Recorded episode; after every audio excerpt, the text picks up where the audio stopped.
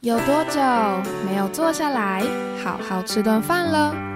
美食不止好吃，而且好玩。让瑞秋和你一起发现食物们的十万个为什么。Hello，我是瑞秋，欢迎收听瑞秋的十万个为什么。上一集我们说了戚继光发明的继光饼，还有继光饼夹肉排就变身成马祖汉堡的吃法，变成东西方融合的创意料理。所以，我们今天就来说说从西方传来的汉堡 （hamburger） 的小故事吧。中文有很多音译自外来语的字。英文听起来像什么，中文就翻成什么，像是沙发 （sofa）、巧克力 （chocolate）、披萨 （pizza）、三明治 （sandwich），当然还有我们今天的主角汉堡 （hamburger）。所以说到汉堡，大家应该就很容易联想到是美国传来的食物。不过至今在美国啊，还是有很多餐厅或是城市会跳出来说，我们才是汉堡的创始店。所以，究竟美国的第一颗汉堡来自哪里啊？如今仍是下落不明。但真的要吵，几千年前的古埃及人、希腊人，或是美索不达米亚的人，可能也要来参一咖。毕竟，只需要两片面包加入肉排、蔬菜就可以吃的食物，在我们第二十二集说面包故事的时候啊，就可以出现了。只是当时还没有正式给它一个汉堡的名字。由此可见，从那么久以前其实就有的汉堡，能够流传到现在，就在于它的精髓——汉堡肉排，还有外面的面包。虽然不同文化有不同的肉排，不过在我查资料的过程中，发现大多数的肉排不外乎就是把肉剁碎之后，再加入其他香料调味煎煮来吃。例如西元五世纪的罗马食谱《论烹饪》。Apicius 就有提到将碎肉加入磨碎的坚果跟香料煎成肉排的吃法，或是英国的烹饪书《简易烹调艺术》The Art of Cookery Make Plain and Easy 也有一道汉堡香肠 Hamburger Sausage，把碎牛肉、牛油、香料灌入动物的肠子后，放在平底锅上煎熟来吃的肉排。它还被建议可以搭配烤好的面包一起来吃的食谱。但是啊，有一个民族真的很猛，他们是直接生吃肉排的。也许这样才可以感受到最新鲜、最原味的肉味啦。所以接着呢，就容我为各位端上这道来自蒙古的达达肉排啦。没错。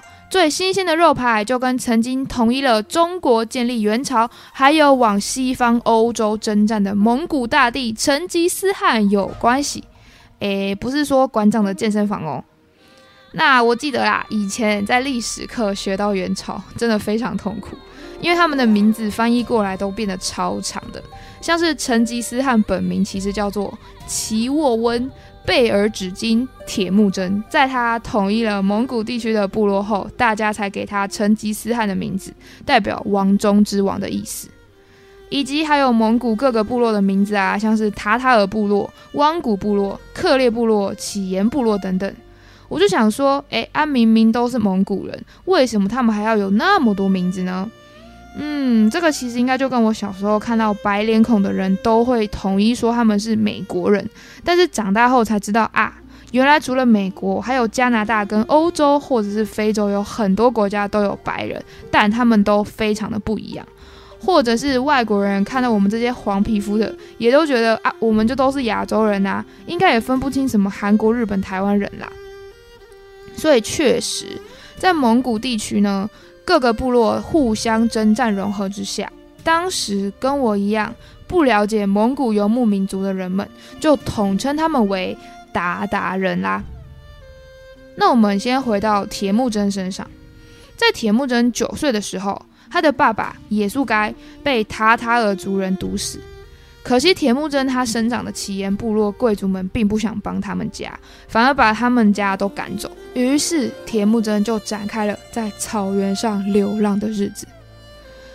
铁木真经历了在大草原上抓小虫老鼠来吃，在结冰的湖水中捕鱼充饥，或是没有动物时只好在森林中采集果实的生活。有时候啊，他还会被族里的人们抓回去监禁，因为他们害怕铁木真长大之后会叛乱，替爸爸报仇。甚至是他自己的老婆还被抓走，变成别人家老婆，让铁木真一直怀疑自己的长子究竟是不是亲生的。好消息是啊，这痛苦的日子还是有迎来曙光的一天的。铁木真在爸爸生前的朋友克烈部落首领的帮忙之下，经过二十多年的征战，终于在一二零六年，凭借着自己勇猛的实力，统一蒙古各个部落，成为了共同领袖成吉思汗。那一年，他四十四岁。随着统一蒙古，成吉思汗的下一步是带着鞑靼人一起飞，他们接着就往南方的中国建立元朝。他的孙子忽必烈就是元朝第一位皇帝元世祖，其他人呢则往西方的中亚建立帝国，分别是今日俄罗斯的亲察汗国、中亚的察合台汗国，还有今日伊朗、伊拉克地区的伊尔汗国。那身为蒙古的游牧民族，据说小孩三岁就要会骑马，五岁就要会射箭。那他们饲养成群的马跟羊，跟着动物迁徙。带着蒙古包生活，逐水草而居，饮食上跟定居生活的汉人吃五谷根茎类是很不一样的。他们会吃比较多的蛋白质跟脂肪，像是喝羊奶、吃奶油、吃乳酪，还有蒙古人特制的达达肉排。达达肉排怎么制作呢？蒙古人会把跑不动的马杀掉之后，取出瘦肉做成肉排，然后把肉排垫在马鞍下面。就可以在行动时利用身体随着马儿摇摇晃晃、上上下下摆动的力量，让坐垫下的肉排变得热热的。等肚子饿时，就可以直接从马鞍下面取出肉排，拿在手上边骑边吃，非常的方便省时。而听起来呢，是不是也达到了良好的饮食循环呢？因为在达达肉排的食物链中，少了运送包装肉类的碳足迹，只是不知道这些载着马肉排的马儿啦。是否知道自己在奔跑的过程中背上其实背着的是同伴的生肉呢？总之啊，这些利用马鞍跟人们的屁股压碎变紧实的达达肉排，随着蒙古西征传到了俄罗斯的钦察汗国。俄罗斯人再把肉排带到当时的德国贸易港口汉堡港。在一一八九年，神圣罗马帝国的腓特烈一世宣布汉堡开港之后。它就成为了欧洲地区对外贸易的重要港口。那汉堡人看到俄罗斯人的达达肉排，也把马肉改良成他们比较容易取得的牛肉卖出去。所以如今的法国还保有这道料理，叫做 beef tartar 达达牛肉。法国人会用瘦肉居多的牛里脊部位做出来的肉排才是最柔软，也没什么脂肪负担的。那法国人使用牛里脊的生肉。剁碎后加入洋葱、胡椒、酸豆、橄榄油、香料，搅拌形成一个肉排的形状后盛盘。有些人会在上面再打上一颗生蛋黄，配着面包一起吃，就是一道非常美味的料理了。之后到了十九世纪，一些德国移民他们把达达肉排带入了美国，并且随着工业化。有越来越多的工人需要快速解决肚子饿时要在短时间内解决的食物，所以美国的工厂附近就开始出现一些行动餐车，贩卖面包夹肉排。这个样子呢，就很像是美国人原本比较熟悉的三明治吃法，也是两块面包夹着肉排。但因为一开始三明治是放在盘子上吃的，跟汉堡直接拿在手上的吃法不太一样。所以汉堡一开始其实被美国人称作为 hamburger sandwich 汉堡人三明治。那为什么说是汉堡人三明治呢？这边就要补充一下啦。英文当中啊，在某个字后面加了 er，就代表他是从事什么样职业或是什么样的人。例如 teach 教导加 er 变成 teacher，就是教导的人、老师；或是 drive 开车加了 er 变成 driver，就是开车的人、司机。所以 Hamburg 汉堡这个地名加了 er 就变成了 hamburger 汉堡人啦。那随着时间久了，hamburger sandwich 也就直接被简称为 hamburger 汉堡啦。但其实它原本一开始的意思是指汉堡人呐。之后，美国不同地区也制作越来越丰富多变的汉堡，加上电动绞肉机的发明、冷藏技术的提升，汉堡肉排可以大规模的生产。因为它使用非常方便，也站上了美国素食文化的风口。在一九零零年代，美国素食店快速扩张，包含白城堡 （White Castle）、In and Out。汉堡王、温蒂汉堡以及我们很熟悉的麦当劳，都让大家接触到了统一规格的汉堡。不过呢，也是要先有古文明时就有的面包以及蒙古马肉汉堡排的出现，才有今日的汉堡，对吧？蒙古人或者说鞑靼人，在草原上生活，发明了一种跟大自然沟通的方式。他们利用独特的喉咙发音——喉音。去模仿动物或是自然界的风声鸟鸣，如今结合了音乐，在二零零九年成为人类非物质文化遗产。所以我在查这集资料时啊，就听到他们用喉音演奏的音乐，虽然听不懂，但是当我闭上眼睛，却仿佛感受到大草原的辽阔，非常震撼。我似乎也可以明白成吉思汗想要统一称霸世界的野心。这边我就截取一小段喉音的演奏音乐放给各位听。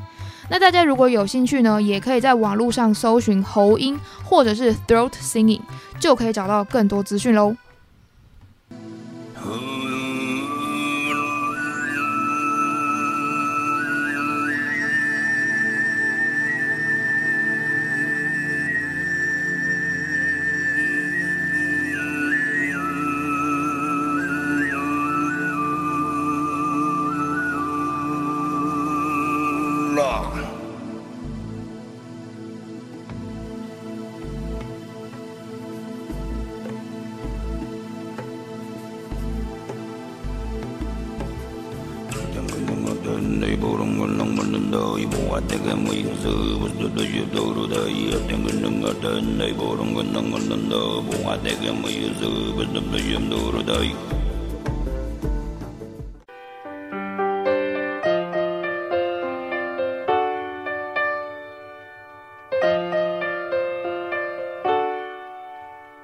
今天我们聊了蒙古人做的马肉排。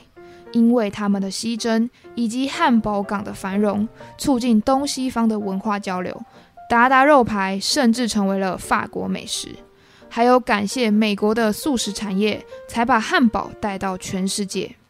可惜我还没有吃过马肉啦，但我相信身为游牧民族，补充大量的蛋白质，让他们练出一身大肌肉，才有力气统一了欧亚大陆，让世界看见了蒙古。像拿破仑就曾经说过。我不如成吉思汗。不要以为蒙古大军入侵欧洲是亚洲散沙在盲目移动，这个游牧族群有着严格的军事组织和深思熟虑的指挥，他们要比对手精明得多啊！我不如成吉思汗，他的四个胡子都争相为其父效力，我就没这种好运呐。可惜我自己不吃牛肉啦，所以没有吃过牛肉排做成的汉堡。但是我非常喜欢吃包着其他馅料的汉堡，尤其难以忘怀台南丹丹汉堡的鲜脆鸡腿堡啊！那不晓得大家心目中第一名的汉堡是什么呢？欢迎留言告诉我，也可以把这集分享给你身边所有喜欢吃汉堡的朋友哦。那如果喜欢我的节目，欢迎订阅我的频道，才可以收到最新通知。也欢迎给我五星评论或是留言分享你们的想法，就是我做节目最大的动力啦。